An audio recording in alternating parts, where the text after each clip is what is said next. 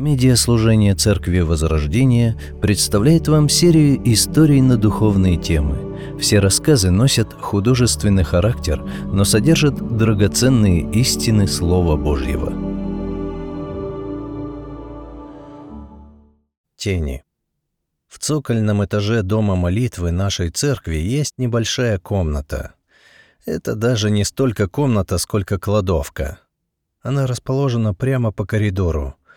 Мимо нее не пройти. Идя прямо, ты всегда в нее упрешься. Это своего рода тупик. В этой кладовке есть дверь. Хотя дверь, конечно же, это сильно сказано. В общем, это помещение закрывается. Внутри кладовки обычно лежит какой-то инструмент, стройматериалы, да и всякий ненужный мусор. Все, кто как-то связан с украшением зала, какими-то хозяйственными вопросами, знает о ее существовании и не раз заглядывал в нее. Вот и я как-то вечером ходил по дому молитвы, молился, разговаривал с Богом. О чем-то его спрашивал, о чем-то просил, как обычно, сожалел о своей греховности и неполноценности, как его служителя, благодарил за мою семью, общину, в которую он меня поместил. Я вообще люблю это дело. Люблю походить по церкви, поговорить с тем, кто основал эту церковь. Ты ходишь по залу, смотришь на лавочки, где сидит народ Божий, представляешь своих дорогих братьев и сестер, благодаришь за них и просишь об укреплении в вере, о милости для их семей, служении, работе. Спускаешься вниз, ходишь по узким коридорам и продолжаешь говорить, говорить, а когда-то и просто молчать. Ведь перед Творцом полезно и просто, прикрыв уста, помолчать. Так было и в этот раз. Все, что хотел сказать Господу, я сказал ему, о чем хотел поплакаться, поплакался. За что был благодарен, поблагодарил. Молча и задумчиво я шел по нашему подвалу. И тут мой взгляд упал на дверь кладовки — не знаю почему, но мне стало немного жутковато. Думаю, вам знакомо ощущение того, когда мурашки идут по спине. Вокруг никого, видимой опасности нет, а внутри все равно какой-то дискомфорт. Свет в подвале не горел, но меня почему-то притягивала эта дверь. Я подошел поближе. «Надо было хотя бы свет включить», — подумал я. «Да что это я, совсем что ли маленький ребенок? Сейчас я эту дверь открою, посмотрю, коли пришел, и пойду обратно к себе в кабинет», — настраивал сам себя я. Дверь скрипнула. В этот момент сердце предательски забилось сильнее. Вот она уже открыта наполовину. Никто на меня оттуда не посмотрел и не набросился. А вот она открыта уже и полностью. Ничего необычного, темно, правда, ничего не видно. И вот тут, неожиданно для самого себя, я сделал шаг внутрь. Кто знаком с этой кладовкой, тот знает, что она очень маленькая. Туда, если и можно сделать, то максимум полшага. Но я, к великому удивлению, сделал не только полшага, но и шаг, а потом и еще, и еще. О том, что я иду, а не просто шагнул, я поймал себя на мысли не сразу. Но когда я это понял, то испытал не столько страх, хотя ситуация выглядела жутковато, сколько удивления. «Это просто нарния какая-то», — подумал я. Там главные герои через шкаф с одеждой входили в иную реальность, а я — через церковную кладовку. Но то все сказки, то искусственный вымысел Клайва Льюиса, а здесь-то реальность. Единственное, что меня хоть как-то успокаивало, так это мой прошлый опыт взаимодействия со старцем. Будем надеяться, что и здесь без него не обошлось. В этот момент я обернулся, чтобы увидеть дверь, в которую я вошел. Надо было оценить возможность по-быстрому ретироваться оттуда. Но, увы, света в конце тоннеля я не увидел. А это значит, что возвращением пока и не пахнет. Ну что ж, надо осмотреться. Я покрутил головой вправо, влево, вперед. Результат один и тот же. Темнота. Не то чтобы кромешная тьма, нет, больше сумрак какой-то. Понемногу глаза стали привыкать к такому освещению, и, о чудо, я стал различать силуэты. Еще немного времени, и я стал видеть более отчетливо. Что же я увидел? А увидел я три двери. Если стоит дверь, значит, за ней что-то есть. Вполне резонно, как мне показалось, подумал я. Одной открытой на сегодня двери мне было явно мало, поэтому я направился к этим трем. Двери не представляли из себя ничего особенного, поэтому я даже не обратил внимания на то, как они выглядят. Я подошел к первой, небольшое усилие, и она открыта. Перед моим взором предстал мужчина средних лет. Он находился в достаточно мрачном помещении. Темные, как будто сырые стены, тусклый свет. Обстановку я бы назвал немного давящей, унылой, что ли. При этом, что интересно, он радовался. «Слава Богу! Слава Богу!» — приговаривал он. Я попробовал увидеть, чему это он радуется — Присмотревшись, я заметил, что он смотрит на пол, радостно жестикулирует руками и говорит, обращаясь к женщине, которая, как оказалось, стояла неподалеку. «Это просто чудо какое-то! Бог благословил нас! Он послал нам работу, хорошую должность, достойный оклад. Мы не будем нуждаться, мы сможем обеспечить достойный уровень жизни как себе, так и детям нашим!» Буквально кричал он. Мы сможем жертвовать в церковь, восполнять нужды святых. Это просто чудесно!» «Аминь!» — вторила, по всей видимости, его жена. «Мы столько молились об этом, столько постились. И вот, пожалуйста!» В этот момент она тоже посмотрела на пол. Что же там на полу? А на полу я, как мне показалось, увидел что-то вроде купюр, банковских карточек, Судя по всему, лежащее там обладало немалой ценностью. «Давай помолимся, давай поблагодарим Господа за это благословение», — предложила, как обычно, жена. Они начали молиться, а я решил потихоньку выйти из этой комнаты. Буквально пара секунд, и я уже снаружи. Дверь закрыта, но меня не оставляет ощущение того, что картина неполная. Бывает у вас такое — Вроде все ясно, понятно, а как будто что-то не так, чего-то не хватает. В данном случае у меня сложилось ощущение, что они не так счастливы, как говорят. Но, что самое главное, мне показалось, что в комнате был еще кто-то. Ну да ладно, решил я и направился ко второй двери. А вот и она, все тоже небольшое усилие, и без всякого скрипа дверь открыта. «Дорогой, — сказала молодая женщина своему мужу. «Какие же у нас красивые и умненькие деточки! Кто бы мог подумать, что нам, тем, кому говорили, что детей у нас не будет, улыбнется такое счастье?» «И у этого счастья есть конкретные имена», — продолжил молодой мужчина. «По всей видимости, супруг. Это Илюшка, Катюшка и Леночка. Какие же они милые, когда на них смотришь. Трудно отделаться от мысли, что это ангелочки. Вот такую идиллию приготовила мне вторая открытая дверь. Передо мной были молодые мужчина и женщина, муж и жена. Несмотря на то, что их голоса были очень приятными, я бы сказал, мягкими, добрыми, а их лица отражали умиление и покой, Сама комната была такой же невзрачной, как и первая, достаточно мрачная. Ощущение серости не оставляло меня, пока я находился в ней. «Вот интересно, а кем они вырастут?» — продолжил говорить супруг. В этот момент он приобнял свою молоденькую жену, и они вместе стали смотреть на пол. «Подождите, подождите, а где же их милые детки?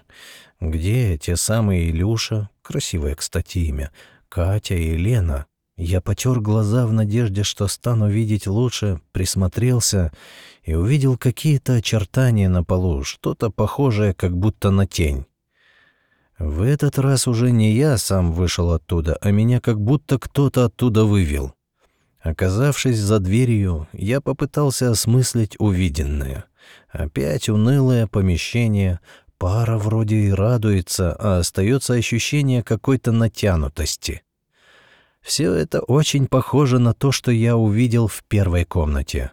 Все те же взгляды на пол, все то же сильное чувство, что там еще кто-то есть. Что все это значит? Логично предположить, что ответы могут быть за третьей дверью. Сказано, сделано. Без всякого лишнего звука передо мной открылось и третье помещение. Каково же было мое удивление, когда я увидел церковное собрание. Зал не был мне знаком, но в нем не было ничего особенного. Это некий собирательный образ помещений для богослужений.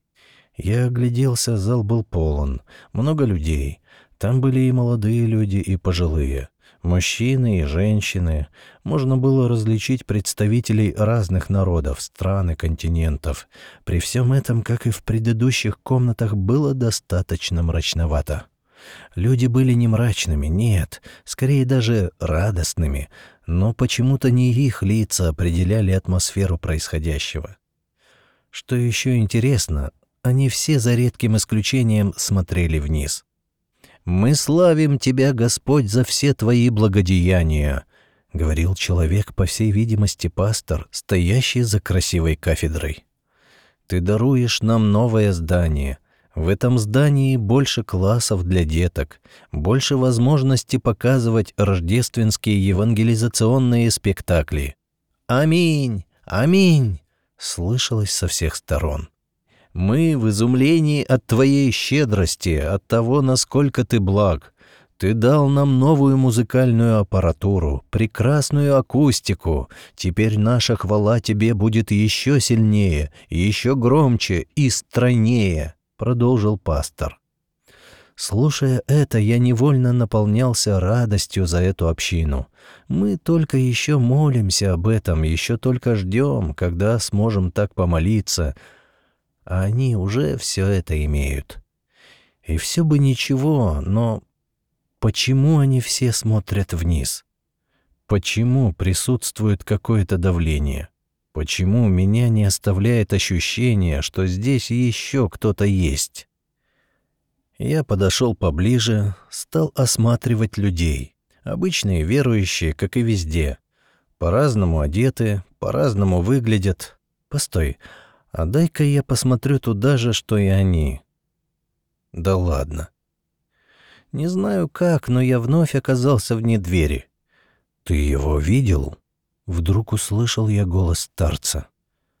Не скажу, что я не вздрогнул, что от неожиданности сердце в пятки не ушло. Все это было, но... Но я рад был услышать его голос. Если это он, значит, все в порядке. Стало быть, я еще не сошел с ума. У меня еще есть возможность вернуться в родной подвал дома молитвы. «Что?» — переспросил я. «Кого видел?» Мне пора бы уже привыкнуть, что задавать вопросы старцу нужно с осторожностью, не спеша. Видать, Горбатова могила исправит. А посему я почувствовал резкий удар влажного ветра. Он буквально бил прямо мне в лицо. Помимо этого меня бросало из стороны в сторону. Что это? Где я? Пётр, Пётр, может, вернемся? Не поймать нам сегодня уже ничего. Всю ночь ловили безрезультатно, а тут еще и ветер!» — кричал бородатый мужик. В этот момент я понял, что оказался на небольшом корабле. «Близнец, так мы и сделаем», — ответил тот, кого называли Петр. «Сейчас ветер утихнет, забросим сети в последний раз и вернемся на берег. А стоит ли ждать, может, сразу это сделаем?» — спросил еще один участник рыбалки. «Шансы хоть на какой-то улов кажутся минимальными». «Нафанаил», — ответил Петр, — «давай мы сделаем так, как я говорю. Ты извини, конечно, но я никого с собой ловить рыбу не звал, вы сами вызвались». «Хорошо, хорошо, как скажешь», — ответил Петру Нафанаил. «А если ветер не стихнет?» — подключился еще один рыбак. «Если только сильнее станет?» «Яков, бери пример с Иоанна. Посмотри, он спокойно делает свое дело. — ответил Петр и в этот момент указал на молодого человека, что стоял чуть позади.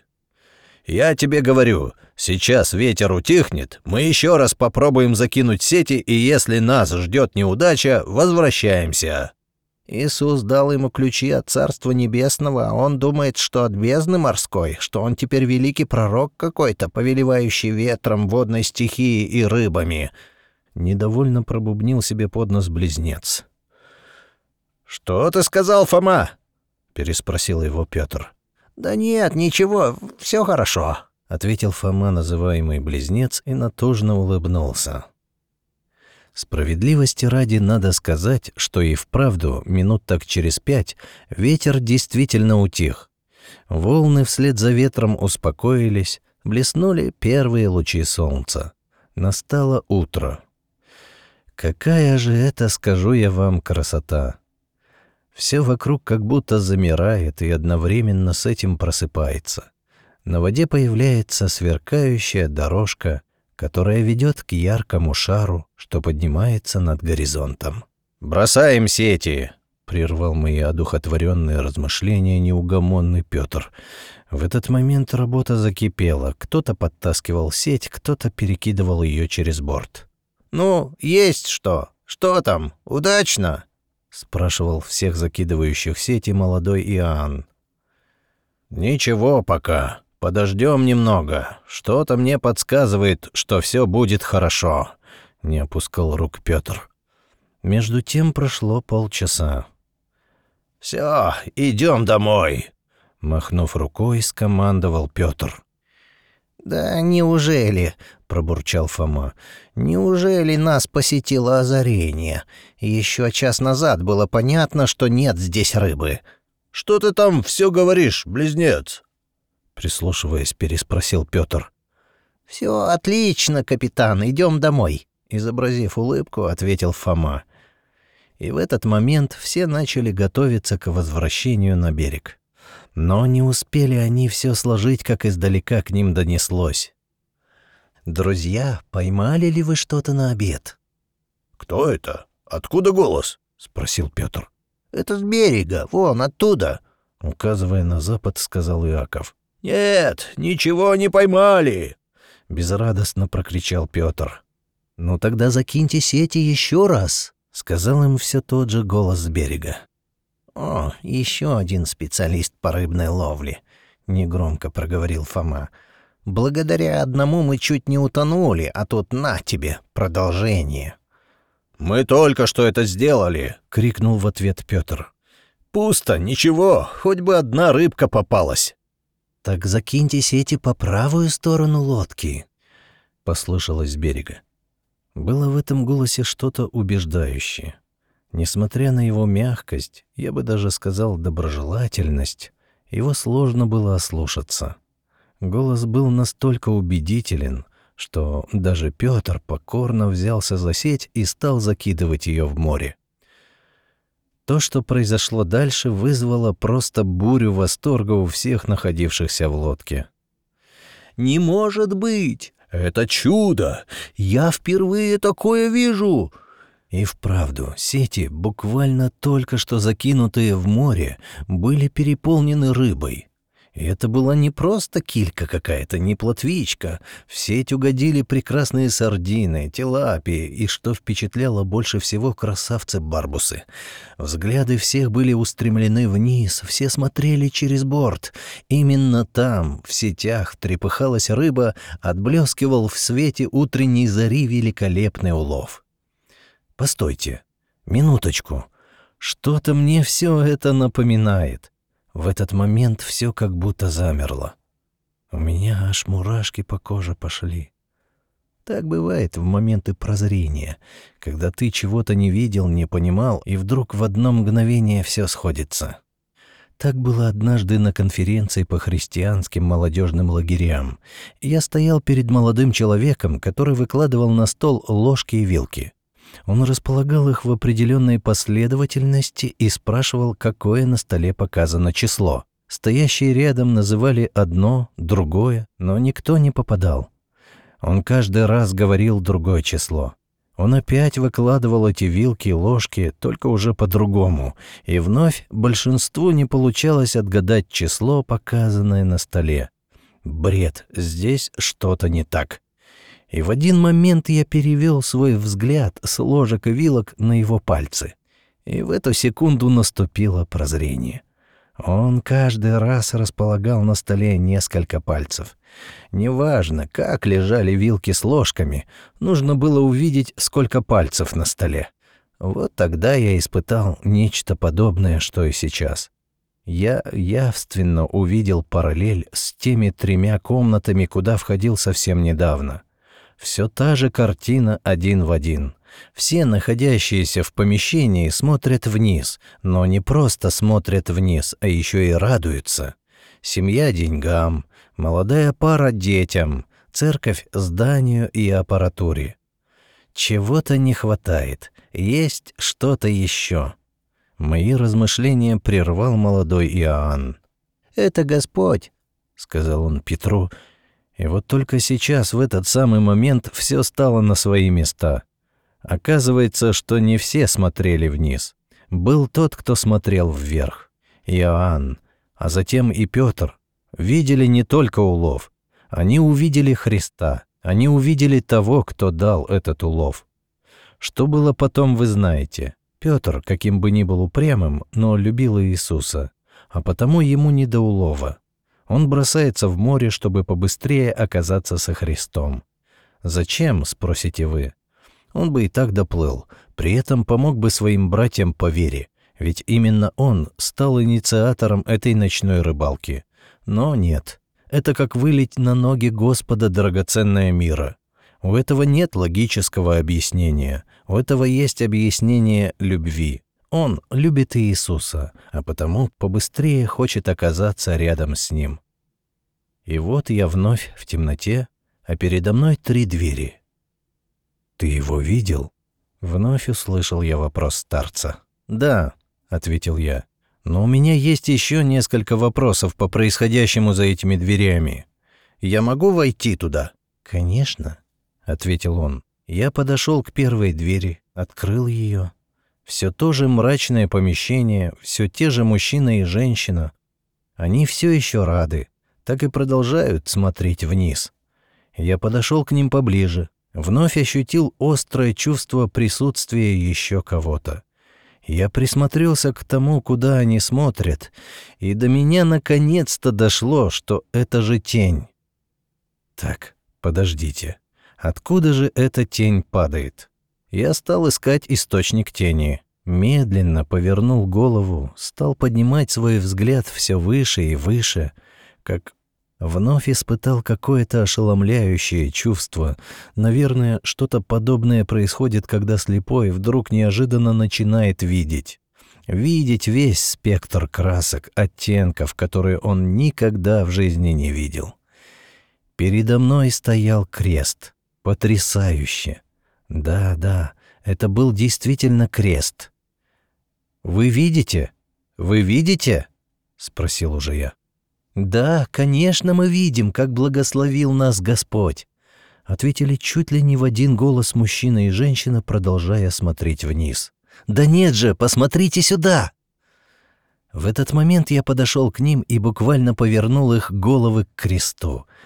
Что было дальше, надо было видеть. Я не про шок и еще большую радость этих людей. Я про обстановку в этой комнате. Все изменилось. Вдруг стало тепло, светло и как-то умиротворенно. Мужчина и женщина перестали смотреть на тень, на материальные блага, подняли свои взоры к источнику этих благ, к кресту. И от какой-то такой подавленности, поверхностной радости не осталось и следа.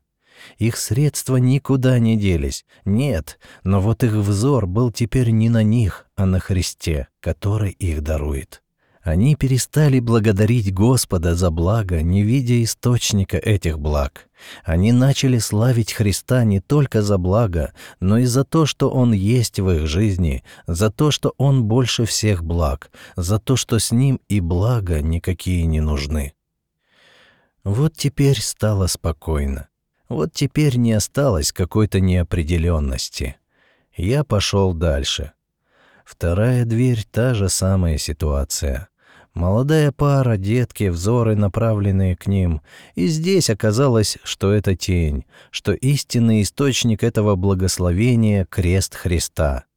Как только молодые родители увидели его, от былой обстановки не осталось и следа. Она отпала, как чешуя. Появилось тепло, свет, покой, а все потому, что они увидели источник их счастья и благословения. Они перестали концентрироваться на тени, увидев саму суть вещей. Они за дарами Бога начали видеть самого Бога. Потом была и третья дверь. Вот уже и церковь поклоняется Христу, радуется Ему, а не тому, что Он дает вдохновляется его присутствием, а не его тенью, не наличию его даров и благословений. «Ты его видел?» — вновь спросил меня старец. Я задумался, а как это в моей жизни? Вижу ли я, подобно Иоанну, Христа на берегу? Или меня переполняет радость от огромного улова, который он послал? Прыгаю ли я, подобно Петру, в воду, чтобы побыстрее оказаться у ног Господа, или же улов поглотил все мое внимание? Вижу ли я крест, источник моего благополучия, или же мой взор останавливается на материальном, что он мне послал? Думая об этом, я оказался перед дверью, которая ведет в кладовку. Ладонь моя была на дверной ручке. Заходил я в эту дверь или же нет, не знаю. Знаю одно — крест Христа — источник всего в моей жизни. Какими бы добрыми ни были отношения в семье, каким бы хорошим ни было мое материальное состояние, какой бы ни была успешной церковь, это все тень. Тень, указывающая на суть всех вещей, на крест. Благодаря кресту мы живы. Благодаря кресту Бог благоволит к нам. Благодаря кресту мы дети Небесного Отца. Благодаря кресту мы избавлены от жизни теней, жизни, которая сконцентрирована на земле, которая смотрит вниз. Размышляя об этом, я повернулся, медленно пошел в сторону лестницы, поднялся в зал, где стоял тот самый крест. Подойдя к нему, склонив перед ним колени, я сказал, «Господь, Спасибо тебе за те блага, что ты посылаешь. Это твоя милость, это твоя благодать. Прости, что порой эти дары уводят мой взор от тебя. Я становлюсь тем, кто живет в мире теней. Я смотрю на тень, живу тенью, ориентируюсь на тень. В тени ищу смысл жизни и ее опору. В результате я не вижу тебя, а потому у меня и нет радости, нет мира, нет той глубины жизни, что можно иметь только когда видишь тебя. Помоги видеть тебя, жить тобой, радоваться тебе. Даже если все вокруг видят только улов, помоги видеть на берегу тебя. Даже если все заняты тем, чтобы достать огромное количество рыбы, помоги плыть к тебе. Тебе, моему Господу и Спасителю. Тебе, кто взошел на крест, чтобы отдать свою жизнь за мои грехи, чтобы испить чашу гнева Отца за все мерзости моей жизни. Ведь Ты — путь, истина и жизнь. Ты — воскресение и жизнь. Именно Ты — добрый пастырь. А ты видел его? Тогда ученик, которого любил Иисус, говорит Петру, «Это Господь». Симон же Петр, услышав, что это Господь, опоясался одеждою, ибо он был наг, и бросился в море. Евангелие по Иоанну, 21 глава, 7 стих. «Я же не стану хвалиться ничем, кроме креста Господа нашего Иисуса Христа. На этом кресте был распят мой мир, и сам я был распят для мира». Галатам 6 глава, 14 стих.